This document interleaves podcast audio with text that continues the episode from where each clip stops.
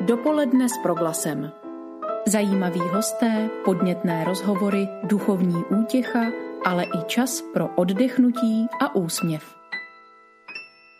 Pořad dopoledne s proglasem dnes vítá dalšího hosta.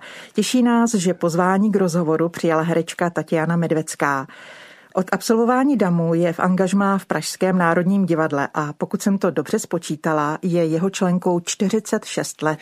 Na jevišti Národního divadla stvárnila více než stovku rolí. Její mistrovství bylo oceněno dvakrát divadelní cenou Tálie, má i filmové ocenění Český lev. Známe ji z řady filmových a televizních rolí. Milovníci mluveného slova hlas Tatiany Medvecké mohou slýchat z mnoha rozhlasových adaptací, audioknih i dabingu. Její soustředěný projev před mikrofonem jí rovněž vynesl řadu ocenění. Předchází jí pověst pozitivní a energické ženy, která ráda pracuje, je stále v pohybu a život bere s nadhledem. Je maminkou dvou dcer a dnes také babičkou tří vnoučat. Jak se dívá na svět okolo sebe a jak přemýšlí o své profesi, to zjistíme v dalších minutách. Vítejte u nás, paní Medvecká. Dobrý den. Dobré ráno. Pěkný poslech přeje Marcela Kopecká.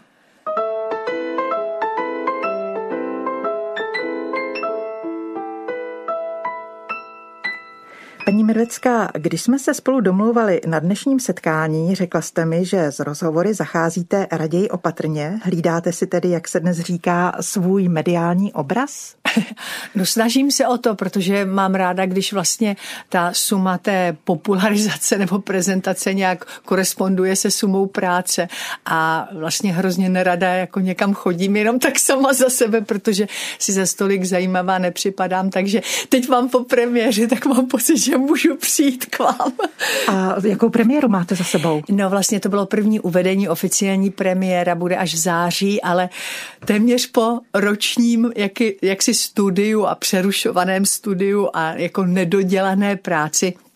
Jsme konečně minulý čtvrtek eh, na letní scéně divadla Ungelt eh, porodili naši hru Dobrou noc mami, takže to mám teď čerstvý zážitek za sebou. A od září tedy mohou chodit i diváci? Eh, no tak oni tam byli už diváci, ano, jo. To bylo, to byly, teď to hrajeme ještě dvakrát v červenci uh-huh. a potom tedy oficiální premiéra 3. září v kamen, na kamenné scéně v divadle Ungelt. Vy jste se narodila v Praze, oba vaši rodiče pocházeli ze Slovenska. Dodržovalo se u vás něco ze slovenských tradic? Ano, ano, tak rozhodně třeba o Vánocích, že jo, to bylo typické, že, že jsme neměli kapra a řízek, ale že jsme měli kapustnicu a měli jsme opekance, což nikdo nechápal tady, co to jíme, tak já jsem to musela každému, jak si, neboli opekance, nebo také pupáky, jo, to jako, mm. co to tam jíte, promo?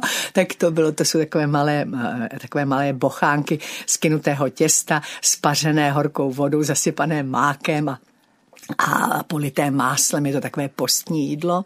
No a, a potom e, vlastně my jsme měli jenom tu kapustnicu s klobásou a právě tyhle, tyhle, tyhle pupáky, no tak jako to je nějaký chudý. Já jsem říkala, no my jsme protestanti, my jsme takový prostě jako, takový jako, jako střídmý, nebo mm-hmm. jak to říci. No. Mm-hmm. Takže, takže to, potom samozřejmě mám jenčiny úžasný koláček, který jsem se taky naučila dělat, takzvaný ořechovec a, mak, a, a makovec což jsou, zase to zase pochází z maďarské kuchyně. To je taky kinutý. Já tady teda mluvím teď o jídle možná, protože je po ránu a mám trochu hlad ještě, ale to jsou prostě, to je kinutý těsto taky ze speciální náplní, že jo, makovou a ořechovou a trvá ta příprava velmi dlouho, protože ta těsto je takové docela těžké, než vykyne a, a než si připravíte přesně tu nádivku, která musí mít ten přesný šmak, jo. Mm. Jakože do té do tý makový přidáváte lžíci třeba rybízového džemu nebo třeba uh, jablečního a zase do té ořechový, tam musí být meruňkový, protože mm. jinak by to tak nechutnalo. Mm. No tak to je taková alchymie, tak to, to dělala moje maminka. Já jsem ráda, že jsem se to taky naučila. A všem to hrozně chutná. A odkazuje i to vaše křesní jméno Tatiana k nějaké slovenské tradici, nebo jenom k tomu, že rodiče měli třeba rádi klasickou ruskou literaturu? ne, to, to odkazuje přímo k mé babičce, kterou jsem bohužel nepoznala a nemohl ji poznat vlastně ani můj tatínek, protože zemřela velmi brzo po jeho narození a Eh, jmenovala se Tatiana a, a vím, že moje maminka, když mě čekala, tak, tak na rohu té porodnice eh, a byla celou dobu přesvědčená, že bude mít syna. No to ještě nebyl ultrasvuk, že jo? Já jsem z minulého století. A tak prý jako na tom rohu říkala, a měl to být Mišo, jako Michal Medvecký. A tak říkala, no a co když to bude holka? A, a ten můj taťka říká, tak ať se jmenuje po mamince Tatiana. Tak mm. Takhle já jsem dostala, přišla ke svému jménu. A jezdíte na Slovensko za slovenskou částí rodiny? Díváte no. se do míst, kde máte své kořeny? Víte co, já se vlastně připadám jako, jako moje kořeny, moje osobní už jsou tady v Praze a já jsem prostě oddaná Pražačka, Prahu miluju. Ale vlastně maminka ta pocházela z, z vesnice, která půlka je na Slovensku, půlka na Moravě. Z, z, narodila se vlastně v Častkově a žila celý život v Senici, no tak to je hrozně, že to je tady vlastně západní Slovensko. A tatínek byl ze Zvolena, ale bohužel vlastně vlastně, eh, jako zatímco ještě ten, eh, vlastně oni ze Slovenska odešli velmi brzy, teda po válce, a vlastně i eh, potom už neměli ani svoje rodiče, takže takový, že abych já třeba jela někam jako k babičce nebo tak, to jsem bohužel nezažila. Mám tam spoustu sestřenic a, a, a bratranců, jak, ale vlastně to už je ta další, další generace a musím říct si, že bohužel moc často se nestýkáme. Leda, když jedu hostovat do Bratislavy, tak to jako se aspoň se dvěma z nich vždycky setkám, se dvěma sestřenicemi, ale, ale vlastně jako často už na Slovensko nejezdím. No. No. A teď mě napadá, že vy jste vlastně dostala Českého lva za film ve slovenské produkci. To máte pravdu. Že ano. se ten okruh ano. trošku uzavřel. No a představte si, že to jsem si říkala, ještě, že se toho nedožil můj tatínek, protože oni mě museli předabovat. Já jsem prostě eh, nemohla, já jsem mluvila jenom v české verzi, protože víte co, my jsme vlastně doma slovensky nemluvili. Mm-hmm. Já si myslím, že vlastně rodiče asi chtěli, abych nějak asimilovala snadno nebo co. A tatínek mluvil tak, že nebylo poznat, že není Čech Čech, jo. Táta měl dokonale. Do, jako to byste nepoznali, že není Čech. Když to u mámy jste to poznali okamžitě, že prostě není Češka. No ale my jsme mluvili doma česky, takže když potom jsem, jsem se snažila po slovensky rozprávat, no tak povedali, že nie, že to radši nadavuju, či čo. Já jsem si říkala, no tak to teda ten můj táta, ten si musí říkat, bože můj teda, to je vostuda. Slovenka, museli jí dabovat. Já jsem ten film viděla, nemohla jsem si na ten hlas zvyknout, protože já si vás spojuji spojuju především s tím vaším charakteristickým hlasem, jednak kvůli té rozhlasové práci, protože vás znám z řady adaptací mm. rozhlasových her, eh, z monodrama, takže eh, musím říct, že to byl i pro mě trošku zvláštní zážitek. Slyšet Já se vás přiznám, mluvit že úplně... jsem to vlastně v té slovenské verzi neslyšela, takže nevím, jak s ním. Pardon. Když se vrátím do toho vašeho dětství, jaký vztah měla vaše rodina k umění? Chodili jste do divadla? Co vás přivedlo tedy k tomu, že byste mohla být jednou herečkou? No úžasně, jako úžasně pozitivní a já jsem jako vztah měli rodiče k umění a hlavně musím říci, že když si tak kolikrát sama říkám, jak je možný, že takhle dlouho vlastně jsem tím divadlem posedla, tak jsem si říkala, to, to není možný, to musí být už nějaká úchylka nebo co. A pak, když jsem eh, třídila korespondenci po tatínkovi, tak eh, jsem tam našla vlastně úžasné věci. Nejenom, že ta moje babička Tatiana, po které se jmenuju, eh, byla jako úžasně takovou, ona zemřela ve, ve svých 26 letech. Jo.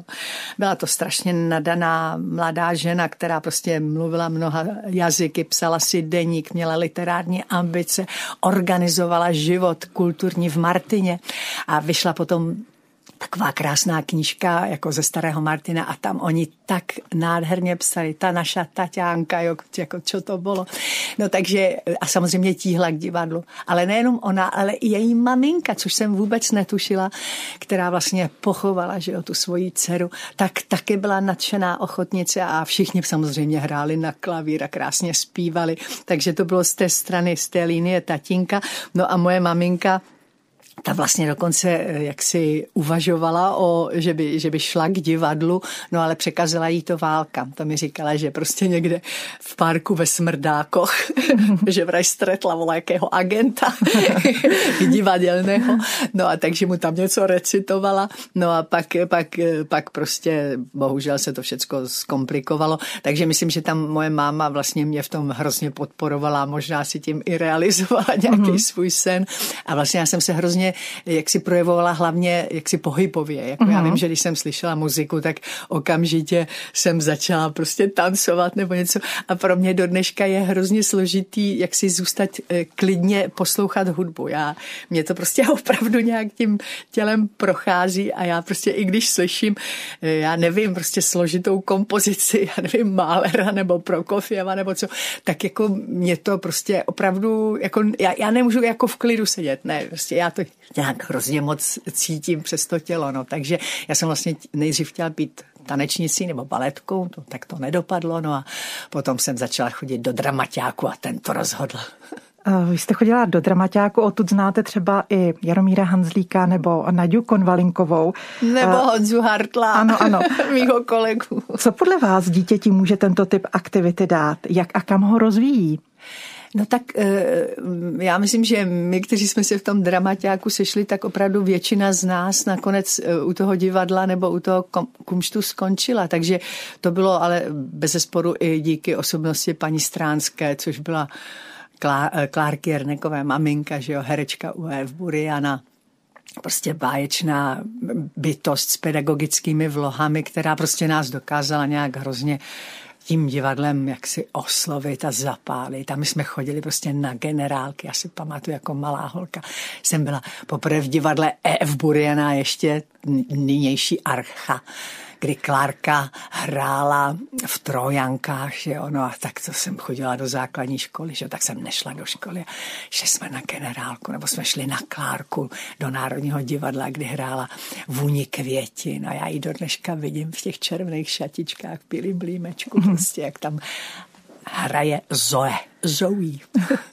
A vedla jste i vy své dcery do dramaťáku? Zkusila jste, zda by je tohle bavilo? No tak vlastně myslím si, že ty moje děti vlastně trošku poznaly spíš takovou, bych řekla, odvrácenou stranu tohodle, týhle profese, protože eh, dneska, když vidím, jak s jakou péčí a časovou, jaksi intenzitou se oni věnují svým dětem, tak to já jsem prostě fakt jako se takhle nevěnovala, že jo? Mm-hmm. Takže oni vlastně viděli hodně často tu maminku, která vždycky večer, jako ta holčičky moje pá, já už letím, jo, a prostě jako to divadlo mě jim bralo, že jo, mm-hmm. takže že bych měla z nich tak nějak jaksi intenzivní pocit, jako že tam touží nebo tak, to ne. Pak jsem taky měla velký štěstí, že jsem měla maminku i tchýni báječný, který mě pomáhali a já jsem třeba nebyla nucená ty děti sebou do divadla brát, mm-hmm. protože vím, že to může být prostě okouzlující prostředí, který vás prostě je úplně jako Boris Resner, který o tom krásně píše, jak vyrůstal prostě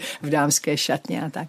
Takže vlastně já jsem je tak trošinku držela jaksi od toho divadla jako jako dál stranou, no a že bych měla e, jako nějak, jo a pak oni trpěli tím, že vždycky, když měli někde reci, tak ty máš tu maminku herečku, tak pojď recitovat. A oni třeba vůbec nechtěli, že jo, jo takže oni vlastně se, jako oni dostávali takový to, co, hmm. To, co vlastně a potom jednou můj dcera řekla takovou památnou hlášku, že její spolužák řekl, že herec může, že herce může dělat každý blbec. a to se jí dotklo. a tím, tím to bylo nějak spečetěný, takže myslím, že, že vlastně, jako já, já vlastně jsem je nikam nevodila hmm. do dramaťáku. Vy jste jedináček, hmm. byla jste hýčkaným a opečovávaným dítětem, věnovali vám rodiče veškerý svůj volný čas, vy jste se jim narodila na tu dobu, dneska to není ano, nic výjimečného. Dneska velmi jsem se dostala, ano, dneska je to, se to Trošku dostalo. později, přesně. dneska je to normálně, ale v té době to zas tak běžné nebylo. Uh, měli o vás třeba velký strach, opečovávali vás, nebo vám dovolili se projevovat?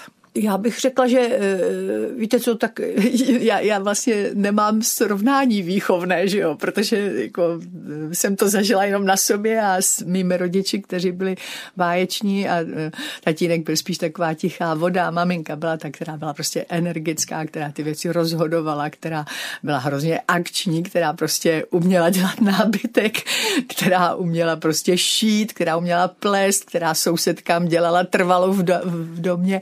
Prostě prostě byla to taková výrazná osoba. No ale myslím, že eh, vlastně když to tak dneska srovnávám, určitě jsem vyrůstala v takové velké skromnosti, že jo, protože těch peněz teda moc nebylo. Vím, že si pamatuju, mám takový třeba vzpomínky, že jsme, že jsme, to se tak často chodívalo třeba v sobotu a v neděli na procházku. A dneska se tomu říká window shopping, jakože koukáte po těch obchodech. Do výloh. Do výloh, jo. Tenkrát se tomu tak neříkalo, ale prostě jsme se tak jenom tak koukali na ty výlohy. No a tak samozřejmě jsme tam viděli ty výrobky, na které jsme neměli ty peníze a jednou jsme šli takhle po příkopech s mámou, já vím, a zašli jsme do pasáže eh, kina Sevastopol.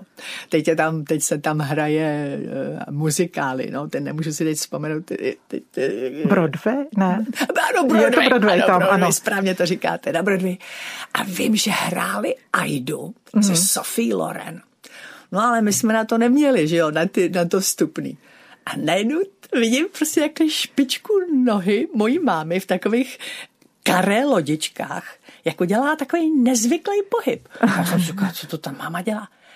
A tam vám byla spadnutá 25 koruna. Někomu vypadla a ta moje máma prostě jako tou nožkou to, za to.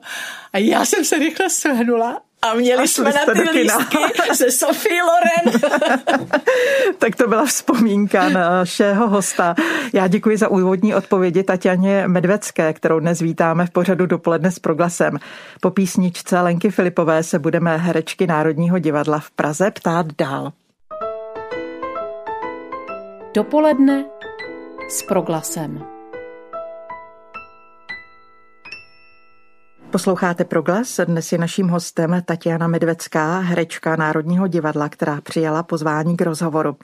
Vás v 16 letech i bez maturity vzali z gymnázia rovnou na DAMu. Nemáte sice maturitu, ale máte červený diplom z DAMu.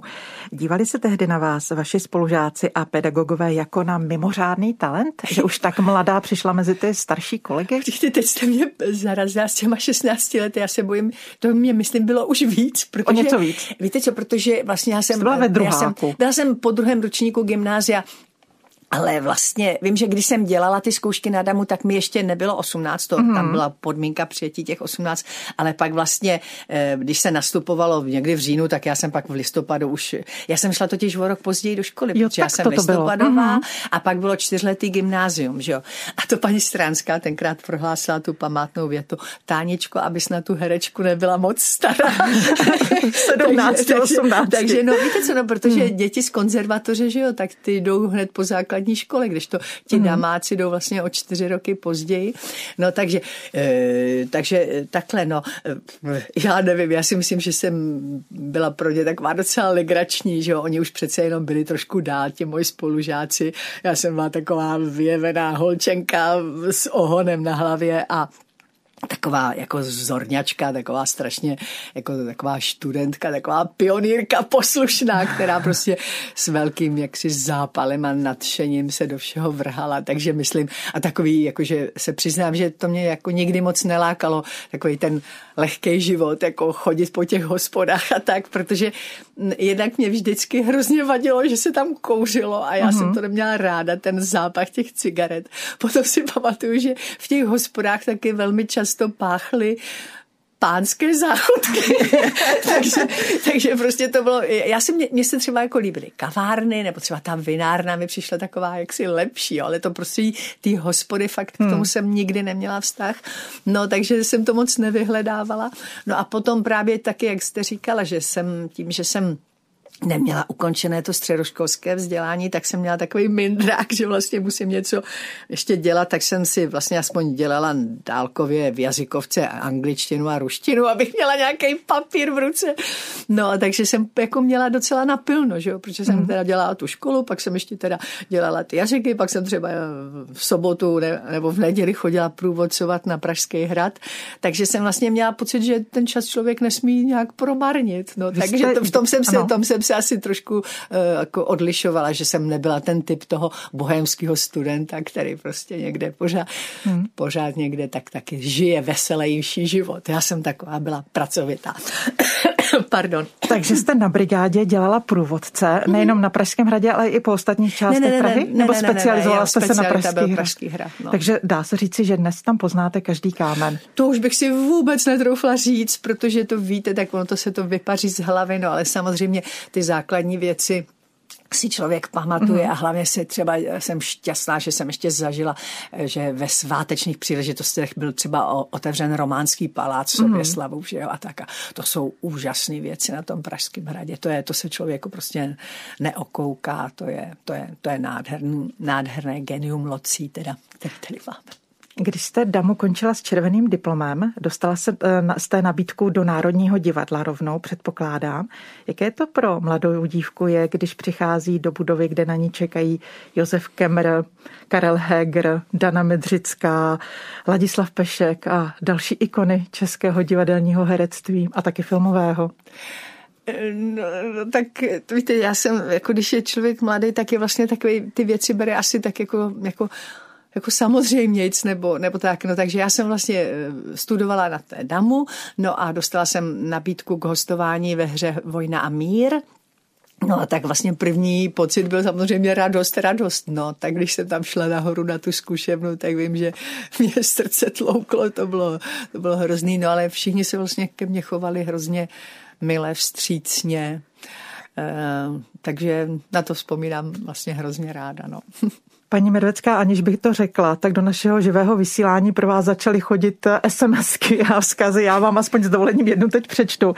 Paní Medvecká, velice vás zdravím. Prosím, pozdravujte ode mne vaši rodinu a vaše vzácné kolegy z divadla. Mějte se hezky, pevné zdraví přeje pan Michal Josef Hamerský a ty další SMSky si přečteme potom Já vám dál. moc děkuji, pane Josefe, přeju taky krásné ráno. A Jsme rádi, že vás tu máme, paní Medvecká. Pokud se chcete našeho hosta na něco zeptat nebo připojit nějaký vzkaz, můžete prosím využít číslo 775 132 132. To jsem možná zapomněla říci, ale vidím, že naši posluchači už by se vás i rádi na něco zeptali. Na ty dotazy dojde.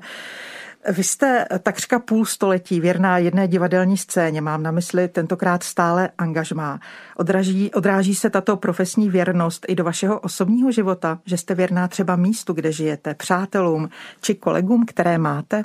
Myslím si, že ano. Já jsem říkala, to je zvláštní, jako ano, je to tak, prostě ano, mám jedno divadlo, jednoho manžela, stálý okruh přátel, takže jsem si říkala, že jsem asi konzervativně založená.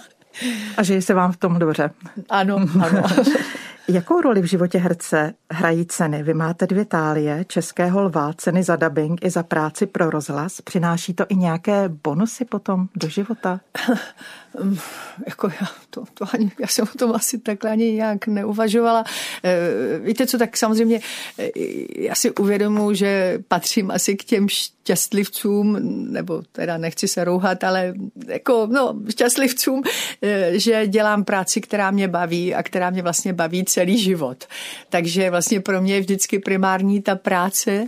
No a potom, když potom se něco, dejme tomu, jako povede, nebo má to nějaký ohlas, no tak je to samozřejmě potěšující, že, že na rozdíl od, pardon, teď úplně odbočím, ale na rozdíl od mého zemědělského snažení, protože mi včera zase jsem zjistila, že mi nějaký potvory, nevím, co to jsou za potvory, sežrali vysazený špenát, rozumíte? Ono tam dáte to, prostě to tam všechno to připravíte, tu půdu, jo. tam zasadíte ty zrníčka toho špenátu, tak to vypadalo, jako že už to bude a najednou prostě jako kdyby tam, kdyby to něco spálilo, já nemám čas to hledat, jaká potvora to sežere. No tak to jsem odbočila, protože že jako, že mám ráda, dělám práci, která má nějaký ohlas, nebo která prostě jako má nějakou zpětnou vazbu a tady máte práci a někdo vám to sežere, nějaká potvora.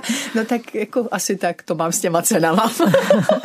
Já se přiznám, že před pandemí jsem vás naposledy viděla jako lízalku v Mariši a v adaptaci Erbenovy kytice. To jsou sebevědomá představení generace, která si klasiku vykládá po svém. Jak se v takových adaptacích vy jako herečka cítíte na jevišti? Tak musím říci, že s tou Marišou jsem měla ze začátku trošku problém, protože pan režisér Mikulášek není příliš řečný. Jo? On je takový spíš, asi myslím, že to je jako velký introvert, intelektuál a vlastně jak si dá člověku strašně velký prostor. A já jsem vlastně eh, vůbec nevěděla, jako kudy do toho prostoru vejít. A tak jsem se dívala, jak zkoušejí moji kolegové a každý na to šel nějak úplně jinak. Jo? Eh, Vláďa Javorský vlastně přes svoji velkou kultivovanost pohybovou, eh, David eh, Prachař jako přes takový, jako dejme tomu, trošku intelektuální nadhled, Pavlínka Beretová naopak jako strašně emocionálně naplno. Martina jsem měla pocit takovým trošku takovou komediální nadsázkou. Já jsem říkala, pane bože, a jak já se tady jako mezi něma jako vyznám nebo probruslím. Teď a teď je vlastně eh, pan režisér hrozně nechtěl, aby, aby to bylo nějaký jaksi jako přízemně realistický, tradicionální a já nevím co všecko, abychom šli jaksi k podstatě té věci. No a já jsem ze začátku vůbec nevěděla, jako jak tam mám chodit, když to nemá být realistický. Mám v ruce nějaký prostě papírový kelímky. Víte, vlastně jsem nebyla připravená na ten jazyk, mm-hmm. jako divadelní. A tak jsem se pořád ptala, čím jsem teda nechtěla jako otravovat nebo rušit, nebo co, jenom jsem to chtěla pochopit. No a potom právě ta Pavlinka mě hrozně pomohla, mi řekla, prosím tě, vůbec to neřeš, dělej to tak, jak to cítíš a to všecko to nějak sklapne dohromady, protože já jsem měla pocit, že, že vůbec nevím, jako na který nástup ještě nastoupit, jo, hmm. ze začátku toho zkoušení, no.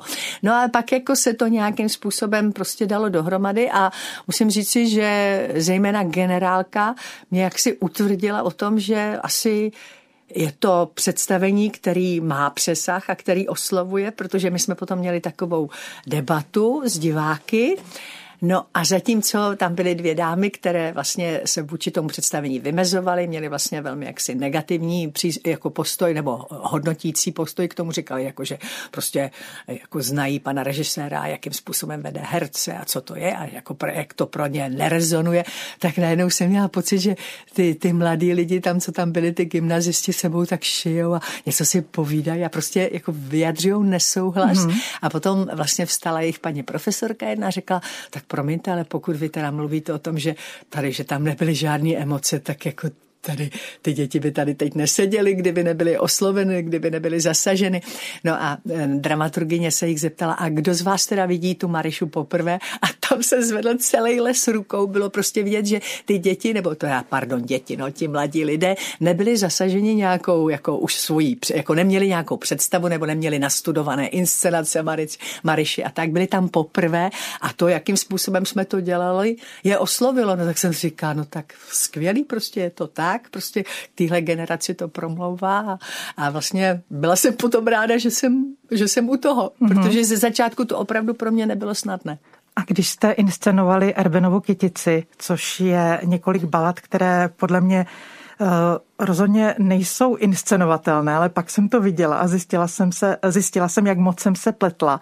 Jak jste se cítila v tomhle představení, které je vizuálně velmi nádherné. Možná někteří diváci to viděli v rámci ČT Art, když se to potom eh, natáčelo i pro televizi.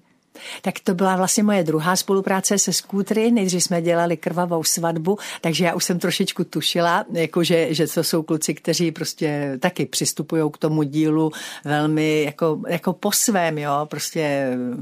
A oni nám vytvořili úžasný prostor, to jsou, to jsou takový dva báječní kluci, teda Lukáš Trpišovský a Martin Kukučka, oni jsou jako oheň a voda, že jo, zatímco ten Lukáš, to je prostě takový tichý intelektuál, který hovoří zejména o té textové stráně a tak dále. Tak Martin Kukučka prostě to je živel, který tam prostě vplyne. Že?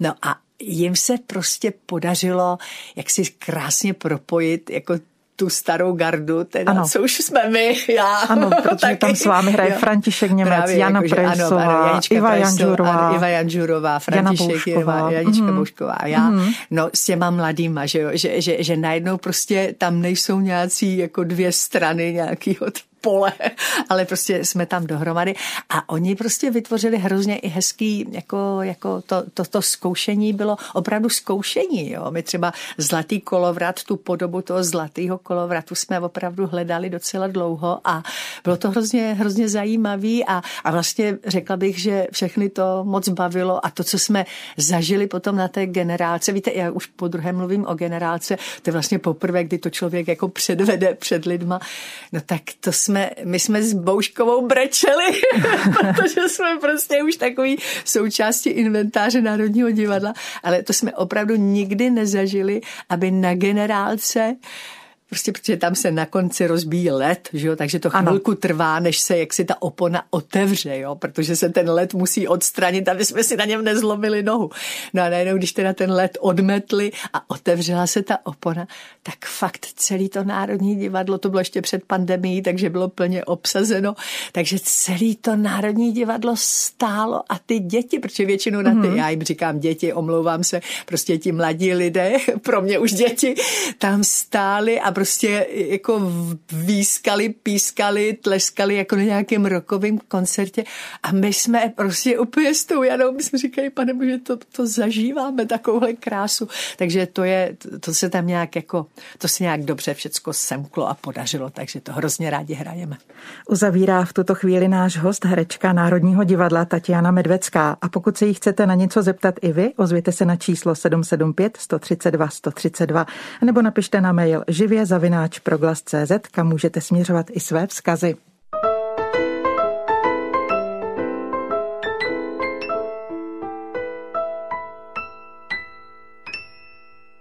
Pořad dopoledne s proglasem každý den po deváté nabízí setkání s hostem. Dnes s námi ve studiu sedí herečka Pražského národního divadla Tatiana Medvecká.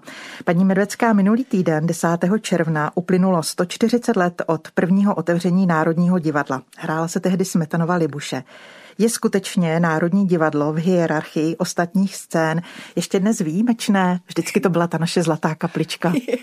To nevím tedy, jestli se ptá, ptáte mě, protože já jsem zainteresovaná. To byste se měla asi zeptat nějakého objektivního teatrologa, jak to vnímá třeba pro mě, já když dneska rozkliknu ten eh, portál i divadlo, že jo, a tam je prostě ten seznam těch divadel.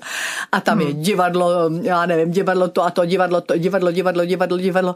Protože to jde podle abecedy, tak Národní divadlo je až ve druhé polovině. Tak musím říci, že pro mě to je vždycky jakože to je divný, že to Národní divadlo je až ve druhé polovině. Já jsem prostě byla celý život zvyklá, že když bylo programy divadel, tak bylo na prvním místě ano. Národní divadlo. Ale to je teda ta formální stránka, že jo. E, to je otázka, že jo. Prostě Národní divadlo to je strašně složitý složitá instituce a prostě už jenom to, kolik očekávání je s ní spojováno, činí vlastně tu práci v tom divadle velmi, velmi obtížnou, že jo? protože vlastně, jak to říkal, tady jsme vzpomínali pana profesora Lukavského, že, že vlastně e, Národní divadlo by mělo být pro všechny, že, jo? že by tam měl být prostě uspokojen univerzitní profesor, tak jako prostě paní, která tam jde poprvé v životě a dostala to jako dárek k narozeninám a, a je poprvé v životě v divadle. Jo? Takže z toho potom vyplývá strašně i pro ty dramaturgy na náročná práce vlastně, jako jaké tituly vybrat, no a potom taky, jak je udělat, aby, aby ty diváky oslovili, že jo. Samozřejmě, že jaksi asi nějaké menší scény mají daleko větší šanci experimentovat. U nás je to vždycky trošku problém, že jo, že jako tu hranici, kam až, kam až.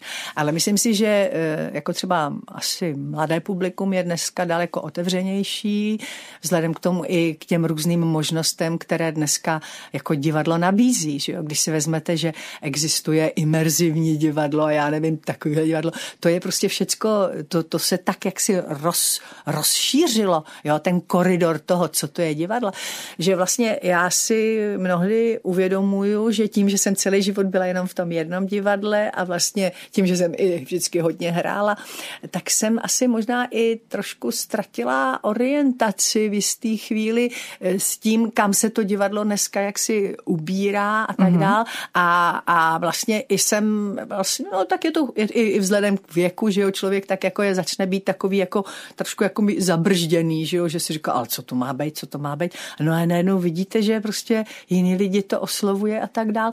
Takže eh, říkám, to divadlo je dneska obrovsky široký prout, no a jestli, samozřejmě bylo optimální, nebo ne optimální, bylo, bylo úžasný, kdyby to Národní divadlo, to, já si myslím, to Národní divadlo vždycky bude mít nějaké jaksi jiné nebo ví, nevím zda výsadní, ale prostě jiné postavení než všechna ostatní divadla. Protože už jenom když tam vejdete, tak prostě se na vás dechne něco jiného. No. Hmm. A teď jde o to, jestli se vlastně tohle, jak si podaří nějak ta forma propojit s tím obsahem, jako co my tam předvádíme, aby to potom pro toho diváka byl opravdu jaksi mimořádný zážitek. No, ale je to těžký. Teda. Vy jste teď řekla, že když člověk přijde do toho Národního divadla, dechne na něj něco jiného. Myslíte si, že si to tež uvědomuje i nová nastupující herecká, uh, režijní a dramaturgická generace?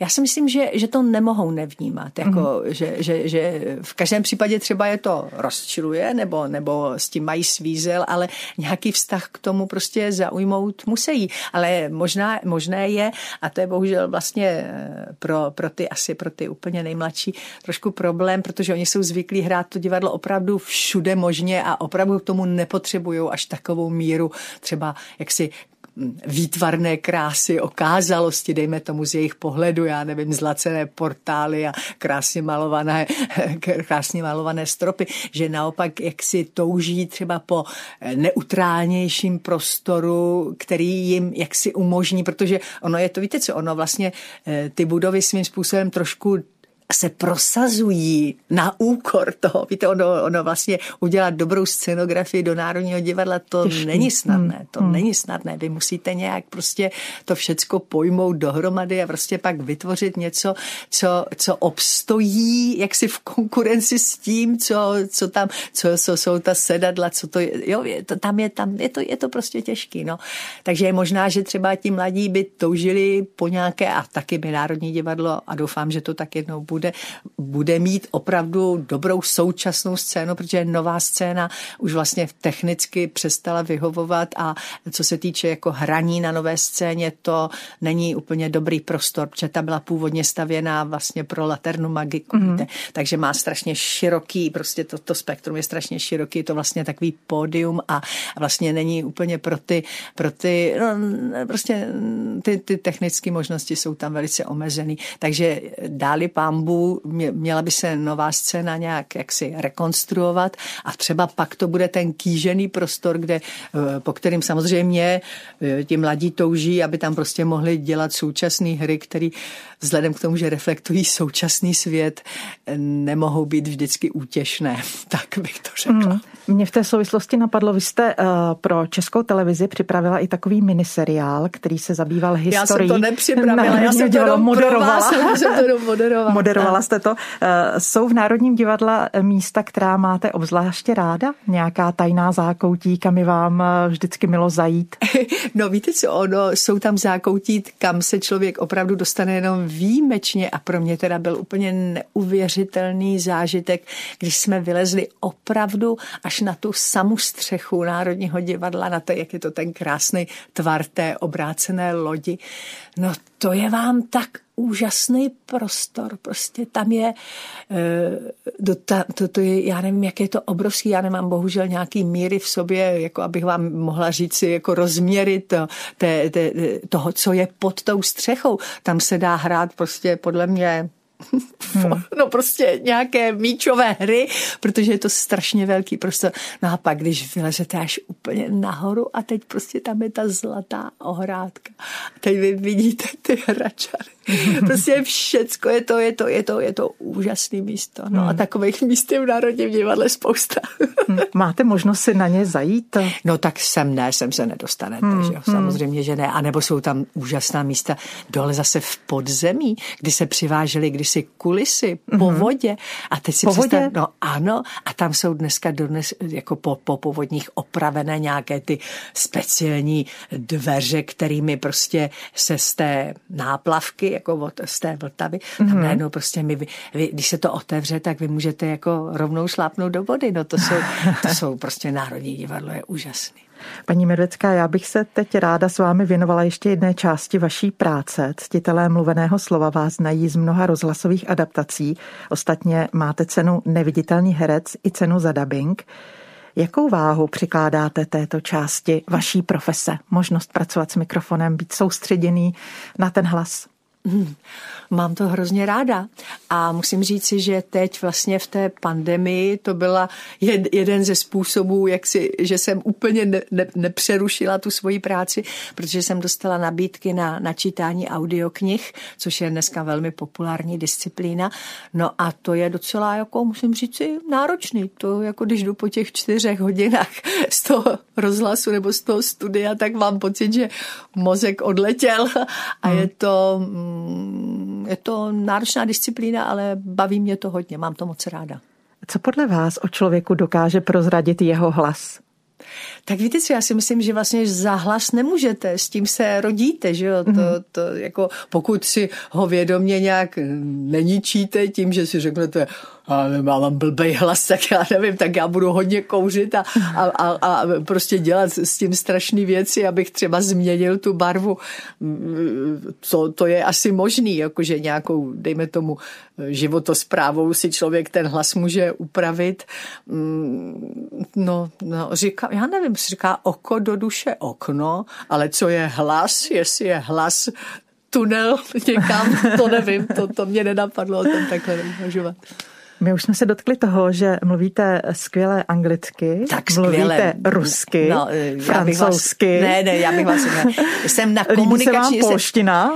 no, ano, to se mi líbí. Mně se vůbec líbí všechny ty jazyky. Jako... Co vás baví na jejich studiu? Víte, co mě, mě vlastně mě hodně taky baví, jako, jako ta, ta, ta hudba toho jazyka. Prostě. Já, si přiz, já se přiznám, že jsem vždycky měla velkou nevoli vůči Němčině, protože tak jako člověk jí měl hodně zprostředkováno tu Němčinu právě přes přes, přes různé filmy a je prostě, jako, jako se mi to ne... A pak jsem viděla jednou film Effie Bristová. Já jsem byla okouzlena melodii Němčiny, mm-hmm. že to může být taky nádherný, nádherný libozvučný jazyk. Takže já se přiznám, že co se týče těch jazyků, já mám prostě ráda tu hudbu toho jazyka, třeba italštinu, no já kdybych měla víc času, abych se to všechno naučila.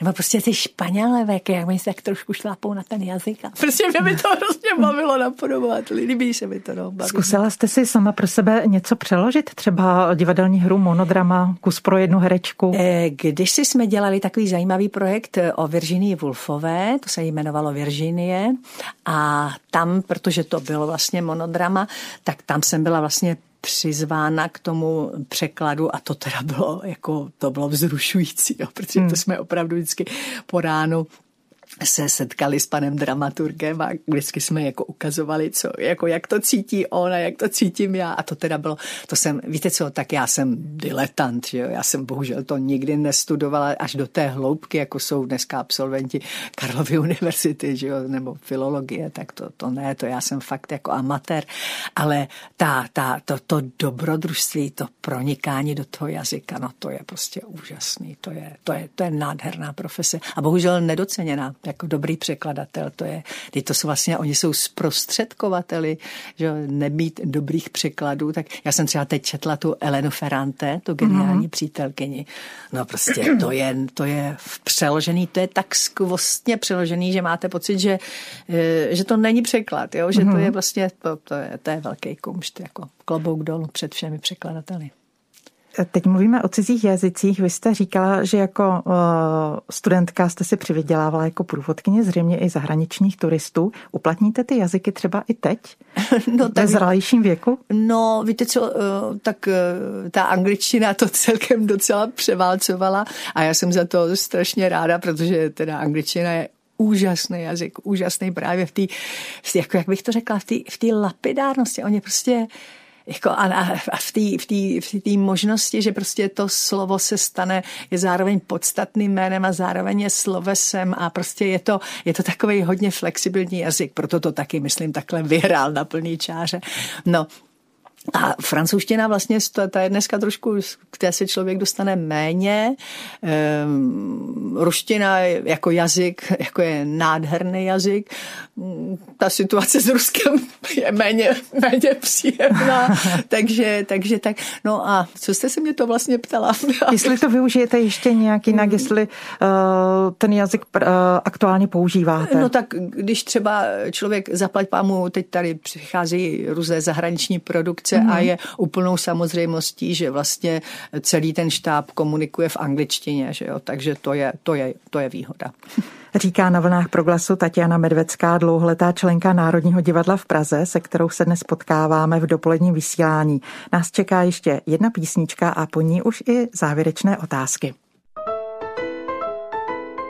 Dopoledne s proglasem. Paní Medvecká, herectví je vyčerpávající emoční proces. Eh, proč stojí za to herecké umění obdivovat? V čem je jeho kouzlo a jeho síla? To je těžká otázka. No, počkejte, jak bych z ní vybruslila. No tak já se vrátím vlastně k tomu, co, eh, co jsem, čím jsem začala, jak jsem hovořila o té premiéře té hry Dobrou noc mami. To je velmi dramatický, závažný text, Autorka za něj dostala Pulitzerovu cenu a je to vlastně rozhovor matky a dcery, kdy eh, prostě jednoho sobotního večera namísto toho, že by dcera udělala matce nechty, tak jak je to zvykem, jí řekne, že se zastřelí. A mm, je to prostě velmi, velmi těžký text a velmi vlastně trýznivý text, když se s ním denně zabýváte. A já jsem si vlastně v tom finále říkala, pane bože, proč já jsem tohle vzala, proč už, ať už je konec, ať už je, teď to se nedá vydržet. No a pak vlastně, mm, eh, tak jak jsme o tom hovořili i s panem režisérem a vlastně jak to dělat, že jo, a tak dál, jako kudy, tak eh, mě hrozně vlastně se zalíbilo, že on řekl něco, já to nebudu citovat přesně, pan režisér Vít Eh,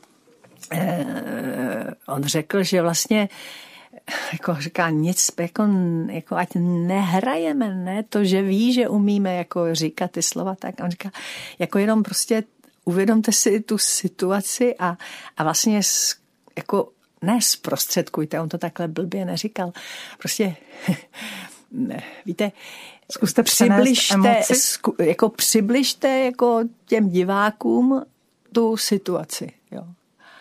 A to vám dá vlastně jaksi prostor pro vaši představivost, pro všechno. No a tak vlastně mě napadlo, že kdyby eh, jako jediná paní v, v divačka v tom, v tom hledišti eh, si najednou řekla, pane bože, a nechovám já se stejně jako teda ta, ta, ta herečka, ta, co hraje tu matku, pane bože, ne, já, nedělám já vlastně stejnou chybu, tak pak má, mám pocit, že má smysl to hrát, jo. Mm-hmm. To taky když si řekl pan Lukavský, že když recitoval uh, Edisona, že jo, takže přišla potom za ním jedna dívka, že mu řekla, že že, že mu děkuje, že jí vlastně pomohl v jejím zásadním rozhodnutí. Jo. Víte, tak já jsem teď taková, nechci být patetická, pane bože, to, to mi není vlastní, ale když jste mi položila takovou těžkou otázku, no tak jako, jako si myslím, že eh, jako by ten herec by měl nebo mít možnost jak si zprostředkovat tomu divákovi jako setkání s něčím nepředstavitelným nebo něčím, co si sám ani nechce domyslet a najednou ten herec mu to nějakým způsobem předvede, ukáže, zahraje, uděje se. Já nevím, hmm. to je těžký. To, to je tak eh, touhle úvahou skončí i naše pondělní setkání v pořadu dopoledne s Proglasem. Já jsem moc ráda, že jsme se mohli potkat s herečkou Národního divadla Tatianou Medveckou. Přeji vám hodně zdraví, všechno dobré a hodně zajímavé práce. Ať se vám i nadále daří. Naschledanou. Děkuji za pozvání. Děkuji. Ať se vám daří i vám a všechno dobré posluchačům. Od mikrofonu se loučí a dobrý poslech dalších pořadů Proglasu přeje Marcela Kopecká. Naslyšenou příště. Dopoledne s Proglasem. Každý všední den mezi devátou a desátou jsme v tom s vámi už 25 let.